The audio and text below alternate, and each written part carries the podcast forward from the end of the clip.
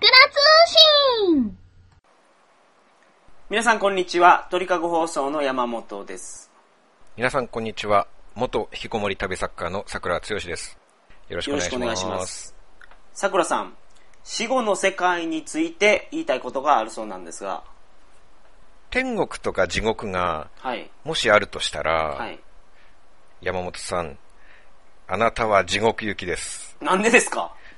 この桜通信の放送だけでもね、はい。散々犯罪計画を白状してますよね、山本さんは。しましたっけ？マッサージを受けに行って、女性マッサージ師のお尻を触りまくりたいとかね、はいはい。それ、さくらさんじゃなかったでしたっけ？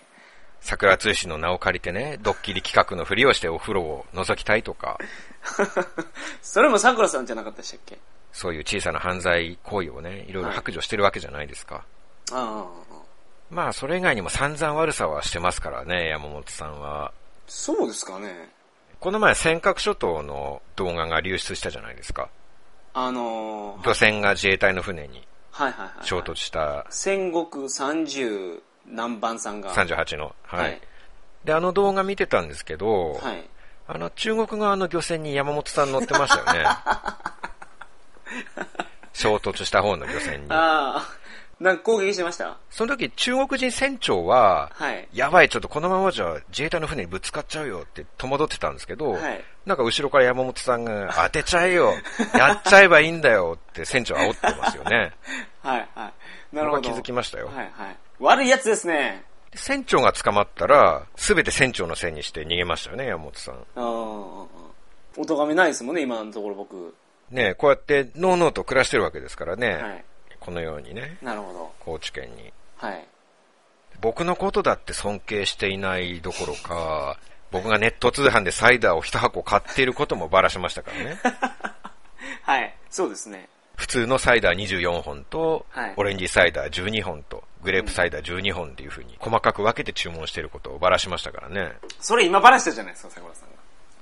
まあまあ、けど通販をやってるとかね。そういうことはまあ言いまして。その罪は認めましょう。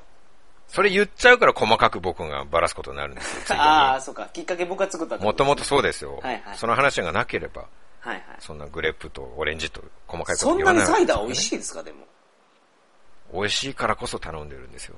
あ最近発見した発明した飲み方があるんですけどね、キュートレモンっていうジュースがあって、あ。はい。レモンジュースみたいなものなんですけどね、あの、チューハイとかに割るごっつ濃いジュース。あの、レモンの。ちょっと違いますね、はい僕も最初それを想像したんですけど、はい。割るようじゃないんですけど、すごい健康にいいみたいな、はレモンたっぷりのジュースっていうのがあって、はいそれをノーマルのサイダーに入れるとすごい美味しくなるんですよ。あ あ、なんか、引きこもりっぽいエピソードありがとうございます。なんですかその興味のなさそうな反応は。なんか、そのね、家の台所でいろいろ研究してるんやな、みたいな。女の子やったらわかりますよ。女の子やったら。分かってないですね。今料理のできる男性がモテるんですよ。ああ、もこみちみたいなですか？早見もこみちみたいな。もこはい。大泉洋とかね。大泉洋。はいはい。なるほど。はいはい。で、桜さんも料理ができるってことなんですか？そのレモンジュースとサイダーを割るのが料理できるってことなんですか？少なくともそれは山本さんは気づいていないことを僕は気づいたわけですから、そう僕そんな混ぜたりしないですね。サイダーを混ぜる。ね。はい。そこを一。歩手間をかけて美味しいものを作るっていう、ああ。そういうことをするわけですよ、僕は。はあ、はあはあそういう話をしてるわけじゃないんですよ、今。すいません。ははいい。変なところに食いついて。はい。だからサイダーを買ってるようなことをばらす。まあそれだけじゃないですよ。はい。漁船を衝突させたりね。マッサージ師のお姉さんのお尻を触りたいとかそういうこと言ってるわけですよ。はいそんな互角非道なね、はい山本さんのような人間が天国に行けるわけがないんですよ。え、あれでしょ？結局やったことの相和なわけでしょ？あれって。例えばまあちょこちょこ悪いことしてもすごいいいことしてたらプラスマイナスでプラス。じゃああなたは天国行きですねってなるんですよね、あれって。その通りです。なおさらだからこそ山本さんは地獄に行くわけでしょ？もう積み重ねでもうマイナスがすごいことになっとると。どんないいことをしたんですか？その漁船を衝突させたことすら覆すようないいことは何をしたんですか？いやー、まあそれはすぐに出て。ほらね、出てこないでしょ そういうことなんですよ、はいはいつまり。なるほど。だって、第一、顔が地獄顔ですもんね。もうそうもう悪魔のような顔してるから。ええはい。眉毛ないしね。はい。天国に眉毛がない人間がいるわけないんですよ。あ眉毛のない天使なんか見たことないでしょー、なるほど。う。まあ、地獄って、はい。よく言う地獄っていうのは、例えば針の山とか、はい。あと、釜茹でとか、はいはい。血の池地獄とかあるじゃないですか。ありますね。で、まあ確かに針の山っていうのはすごい刺さったら痛そうですし、はい。釜茹でなんかはもう熱そうですよね。そうですね。だけどちょっと思うんですけど、血の池地獄って、これだけ結構楽だと思うんですけどね。あ、釜茹でと針の山に比べたら、ええ格段に楽ですね。池があって、その池が水じゃなくてただ血なだけでしょ？はい。それ使ってる分には別に苦しくないわけじゃないですか。うん。まあちょっと、もし傷があったらね、自分の体に、はい。まあ若干肝炎とか HIV の感染とかが怖いですけど、そういうところは。はいはいはいえーただ基本的には辛くないですよね、全然。はい血の池地獄って。なるほど。まあ、地獄でもやっぱその辺は気にするんですか？血液感染っていうのを。あー確かにそう言われるとそうですよね。確かにね。なるほど。じゃあ、さくらさんはもう、地獄では、もう血の池地獄に、もうエントリーする。まあまあ、仮に地獄に行くとしてどれか選べと言われたらね、はいはいはい。血の池地獄行きますって言うでしょうね。はいはいはい。だって、ネットでちょっと調べたんですけど、はい。血の池地獄っていうのが、なんか実際にあるらしいんですよね。実物として。うん別府にはいはい、ありますあるねみたいですね。そうか、近くだからご存知なわけですね。何回か行ったことありますね。お解説によると、効能が神経痛、関節痛、五十肩、冷え性って、体にいいんですよ、めちゃくちゃ。はい、血の池地獄。はい。むしろ健康になるわけですよ。なるほど。はい。別府の温泉にあるわけですからね。全然地獄の攻め区ではないわけでしょうね。ここれは。おかしいですよね、なんか血の池地獄。これだけね。はいはいはい。楽やと。えはい。ー、まあでも案外針の山っていうのもいいかもしれないんですよね。僕まだ生きてるんですけど、はい。一週間に一回は針を刺してもらいに生体に通っていますからね。肩こりがひどいから。えー、案外針の山登ったらコリがほぐれて健康になるかもしれないなと思うんあですけどね。大体針の山って、あ。はい。もう今頃針じゃなくなってると思うんですよ。過去、ものすごい多くの人間が針の山に刺さってるわけでしょ？そうですねだ。から山一面人が刺さりまくってて、はい。もう針の部分がどこも見えないと思うんですよ。ああ、なるほど。人だらけでね。ああ、ははは針の山というよりも人の山に今なってると思うんですよ。あ、例えば針の長さが1メートルあっても、A さんが一番下に刺さってて、ねその上に B さんが刺さって C さん刺さって D さん刺さってってやってると、もう針埋まったやろと。まあ、5人も刺されば1メートル埋まるわけでしょ？まあそうですね。はいはいはい。ねそれでものすごいたくさんの人間が今まで死んでるわけじゃないですか。はいはいはい。もうそうすると、明らかに針全部埋まってると思うんですよ、今。すいません。針の山ってそういう山があって、まあ、結構上空からそこの山めがけて落とされる感じでサクサクサクって刺さっていくんですね。桜さんの想像では。で、もうみんながもう、まあ、5人ぐらい刺さってるから針の部分がもうなくなって、ないと、はい。普通にもう肉の山になってると、ほんでバイーンってそうですそうです跳ねる感じになってると。ああその、上から落とされるんじゃなくて、まあ自分で登っていくとしてもですよ。はいはい。まあ登っていく途中で刺さるとしても、はい。まあ人の山だから、もう登頂できちゃうわけです、その山を。あ今となってはあ、。なるほど。地獄の鬼がやってきてね、はい。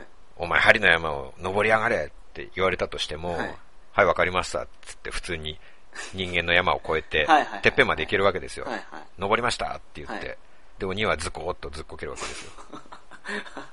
はいはいはい。もはや針の山じゃないっていう。なるほど。まあその刺さってる死体を、ちょっと鬼がじゃあ回収しようと、針が埋まっちゃったから。はい。死体を回収しようとしても、死体を回収する作業をしてる上で、鬼が刺さっちゃうと思うんですよ。ああ、なるほどね。はい、針の山に行ってね、はいそんなことしてたら、はい自分が刺さっちゃうわけですからね。はい。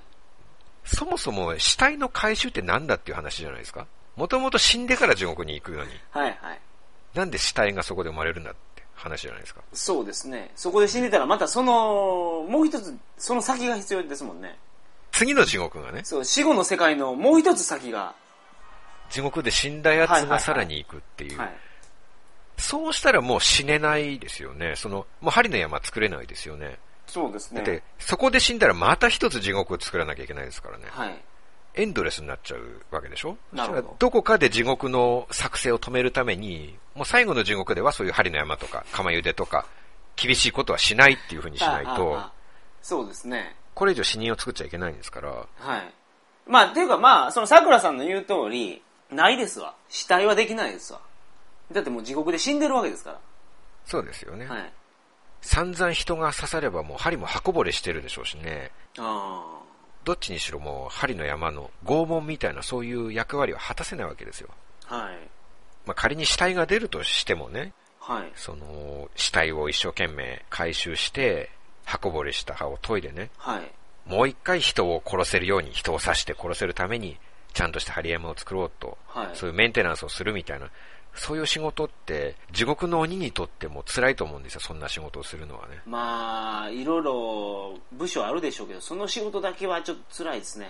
嫌ですよね。もう人を刺すための針山を作るみたいなね。はい。そんなの嫌ですよね。はい。鬼にとってももう地獄みたいな仕事ですよ、それは。はい。そもそも地獄の鬼ってかわいそうだと思うんですよね。あの人たちって悪いことしてなくても生まれつき地獄にいるわけじゃないですか。まあ、そうですね。何もしてないのに、最初は。はい。いきなり地獄行きっていうのはかわいそうじゃないですか。ああ、まあけど、攻めっこを受けるわけではなくて、そこで働いてるだけですから、やっぱ土日休みで、いろんなとこ遊びに行ったりするんじゃないですか。あー、別府とか、そういや、まあ別府、まあそうですね。はい。血の池地獄に浸かりに行ったりするわけですねはい。はいはい。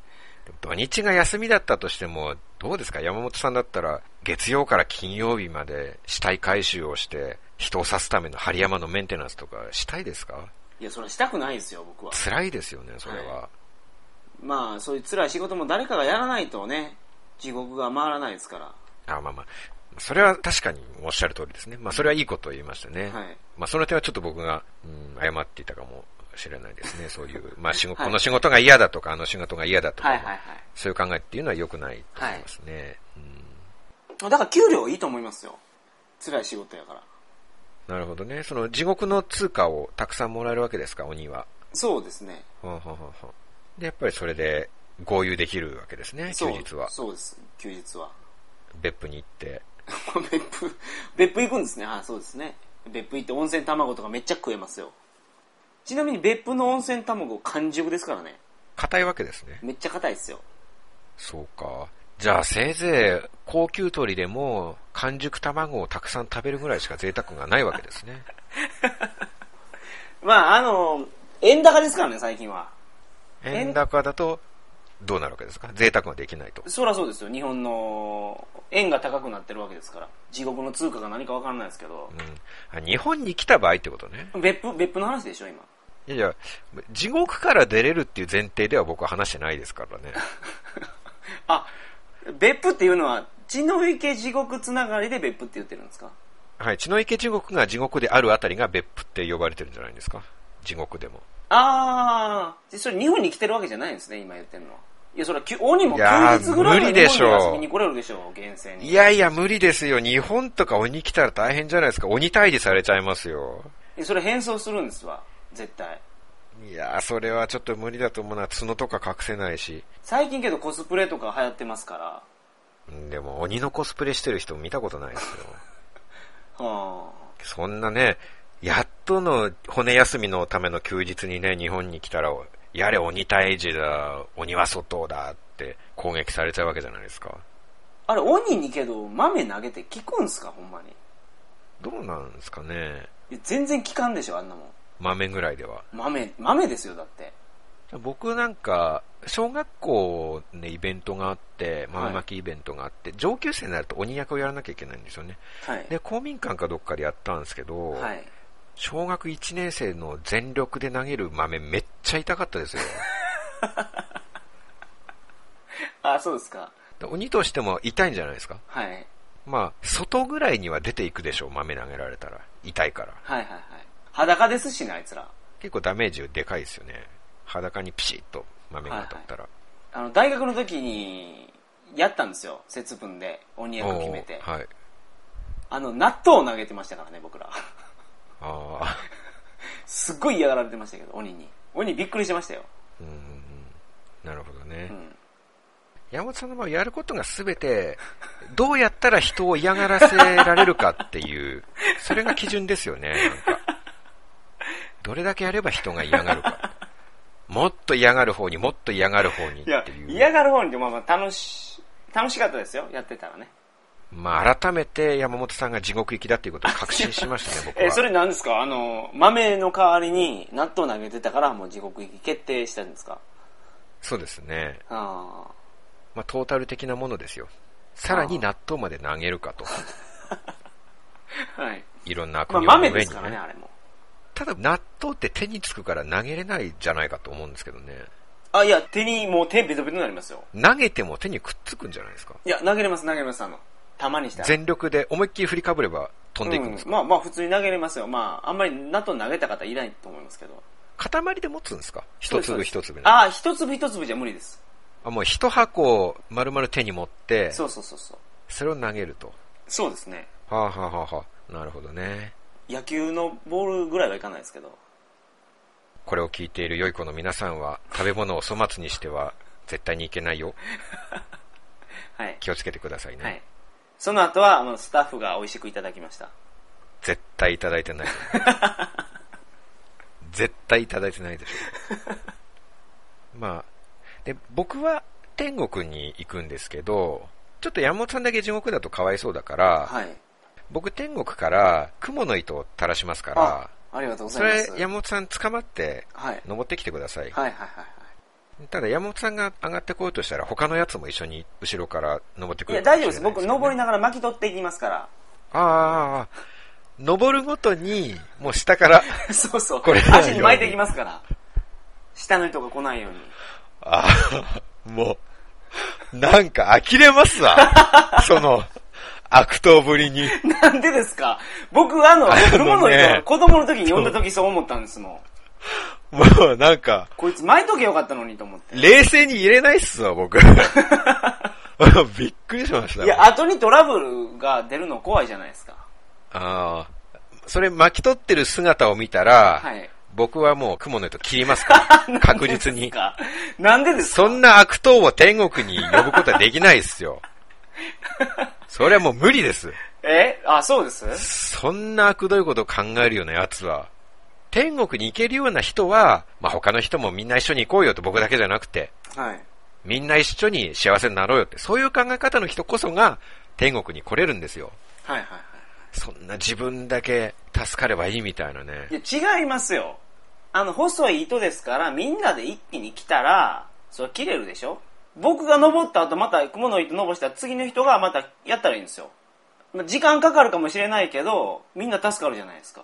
でも、みんな、我先にってなってしまうから、パニックを起こしてしまうとダメやから、一番初めに登る僕は冷静に、まずはこういう風に登れと。見せつけるってことですよ。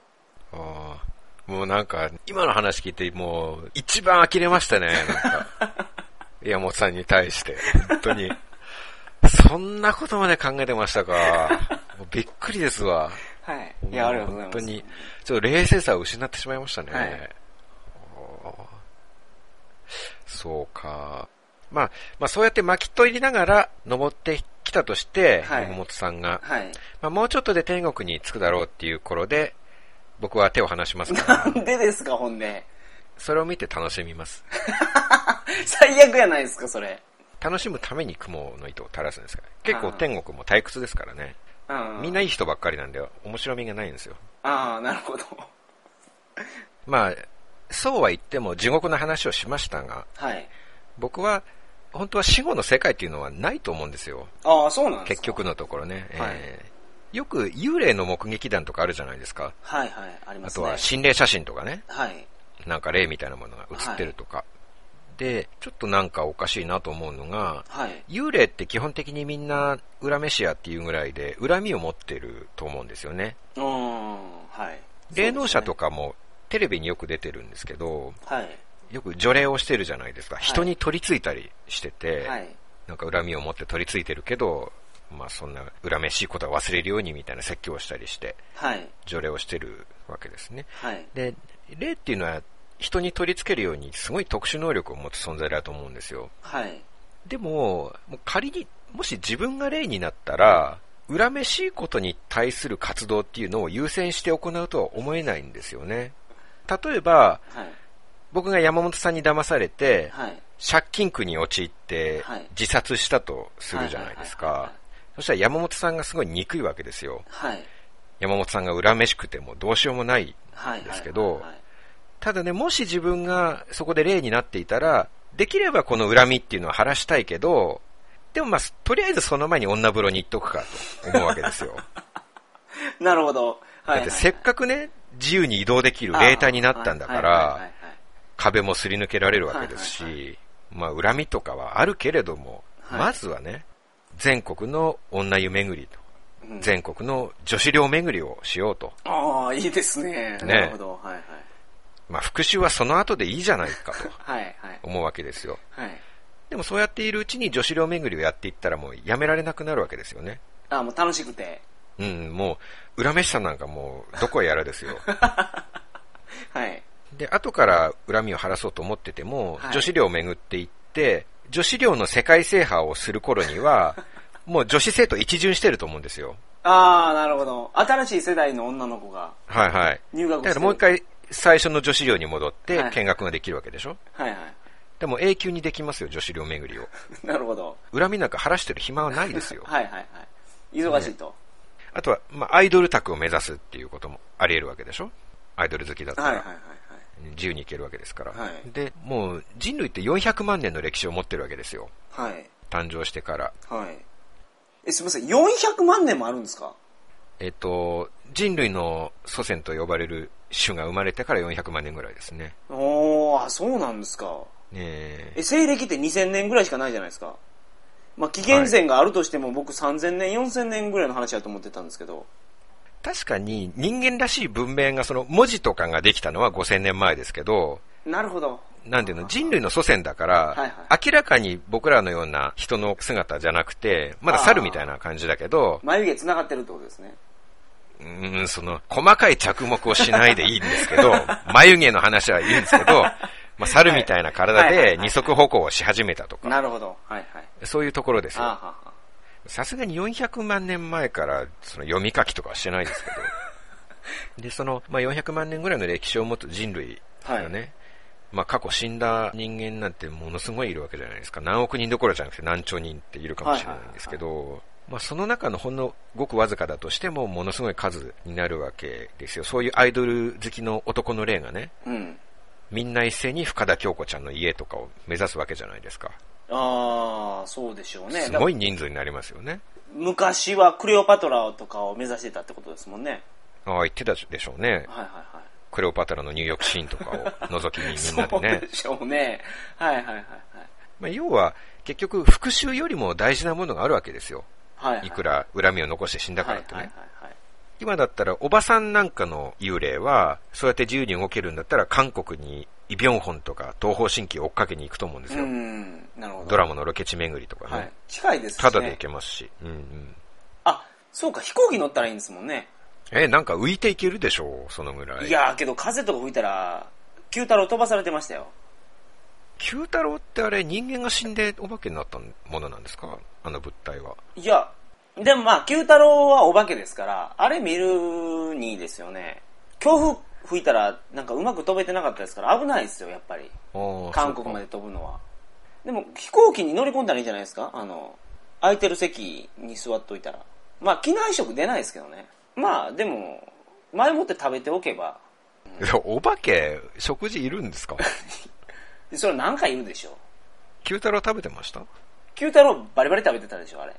おーそうなんだ。うん。九太郎って、なんか、一般に言う幽霊と違うような気がしますけどね。どうも。え、でも、お化けって言ったら九太郎じゃないんですか？まあ、お化けのって言ったら何が来るかって言ったら、まあ、九太郎でしょうけどね。そうでしょ？とりあえずは。はいはいはいはい。じゃあ、九太郎は健全な例ですよね。女湯も覗きに行かないし、特に恨みを晴らそうともしてないし。そうですね。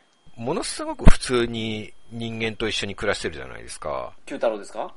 えー人間世界に。はい。それって、死んだっていうことがなんか意味があるのかどうかと思うんですけどね。死んでも普通の生活してるわけじゃないですか。人間の世界で。うん何なんですか、あれは。ドラゴンボールでもそんな描写でしたよね。あそうでしたね。死んでるのか生きてるのか全然わからない。死んで何が変わるかって頭に輪っかつくだけでしたからね、あれ。そうでしたね。あの、大海洋神様でしたっけ？はいはいはい。死んだと思ったらすぐ生き返ってましたからね。はいはい輪っかがついて。はい。だまあ、実際は、その、心霊写真を撮って霊が映るとかっていうのは、田舎のトンネルとかね、はい。廃校とかでよく見つかるじゃないですか。はいはい、そうですね。テレビでロケなんかはいに廃校に行ったりするとね。はい。でもそれは矛盾してると思うんですよ、やっぱり。もし自分が幽霊だったらね、うん。人気のないトンネルとか廃校に行こうと思いますか？ああ、そんなところで人来るの待つの退屈やと。僕が霊だったらね、そんな廃校とかトンネルみたいな怖いとこ近づきたくもないですよ。なんかおるかもしれんですもんね。お化け出そうじゃないですか、そんなとこ行ったら。はいはいはいはい。めちゃくちゃ怖いですよ。はい。まあ、まあ自分が霊になったら怖いとかいう感情がなくなるとしても、はい。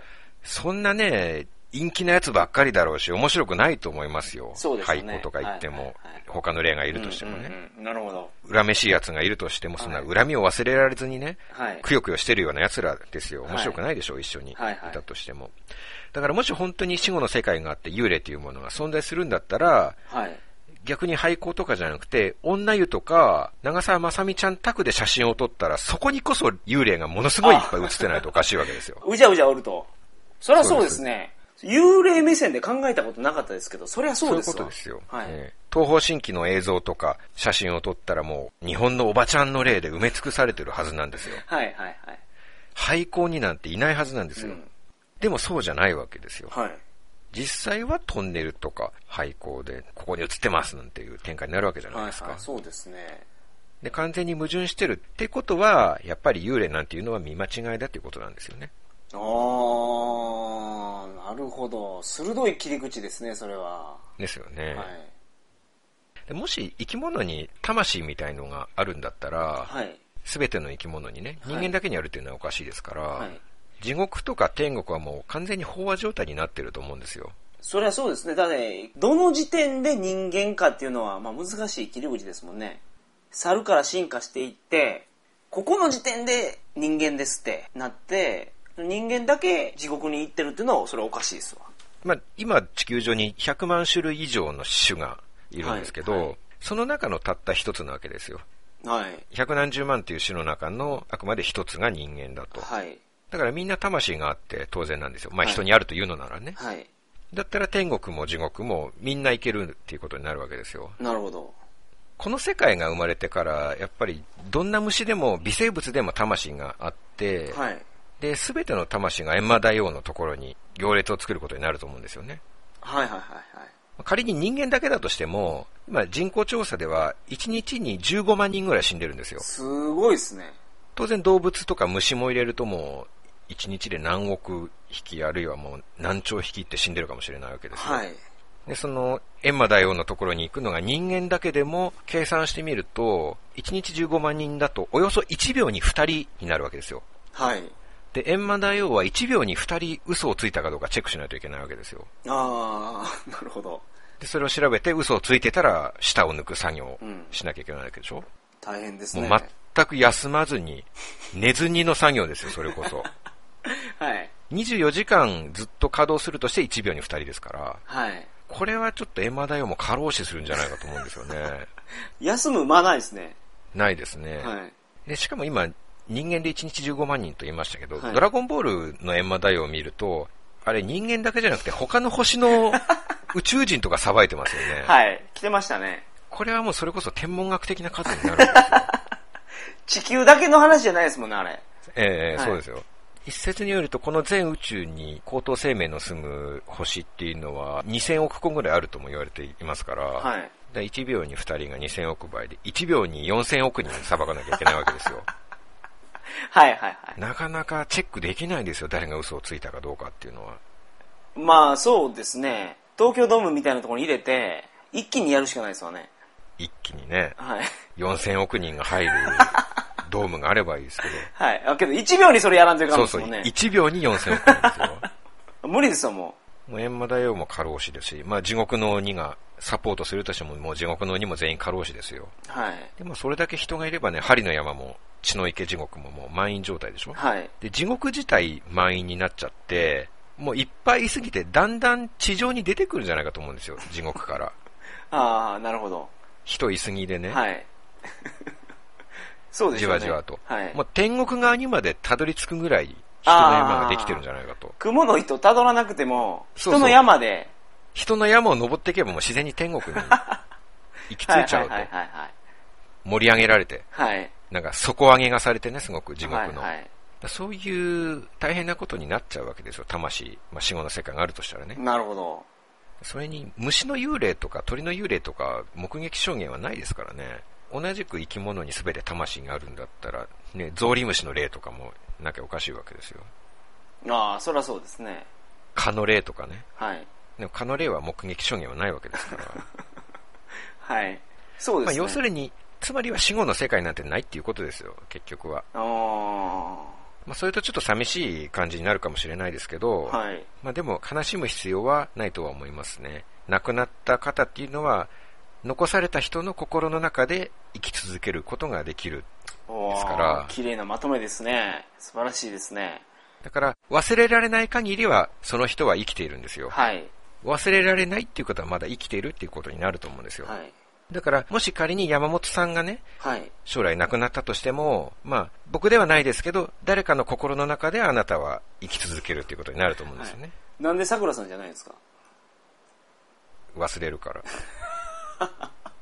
はい。わかりました。なるほど。僕じゃないですけど、はい誰かの心の中で山本さんは生き続けますから、はい3ヶ月ぐらいはね。はい。はい。わかりました。ということで、まあ、今回はスッキリしました。そうですか。はい。それでは、皆さん、また来週。さよなら。さよなら。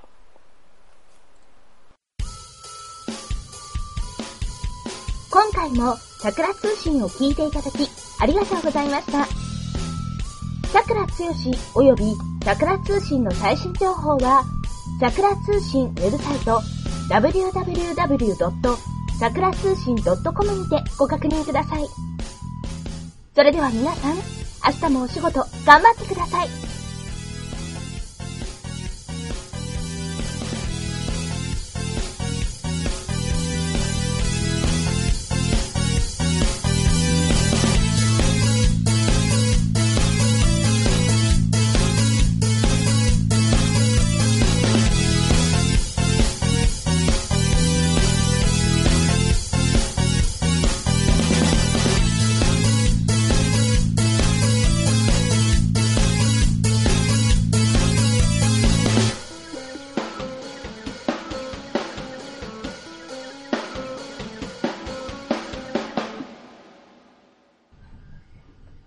組は、バックパッカーの怪しい裏話、鳥かご放送の提供でお送りいたしました。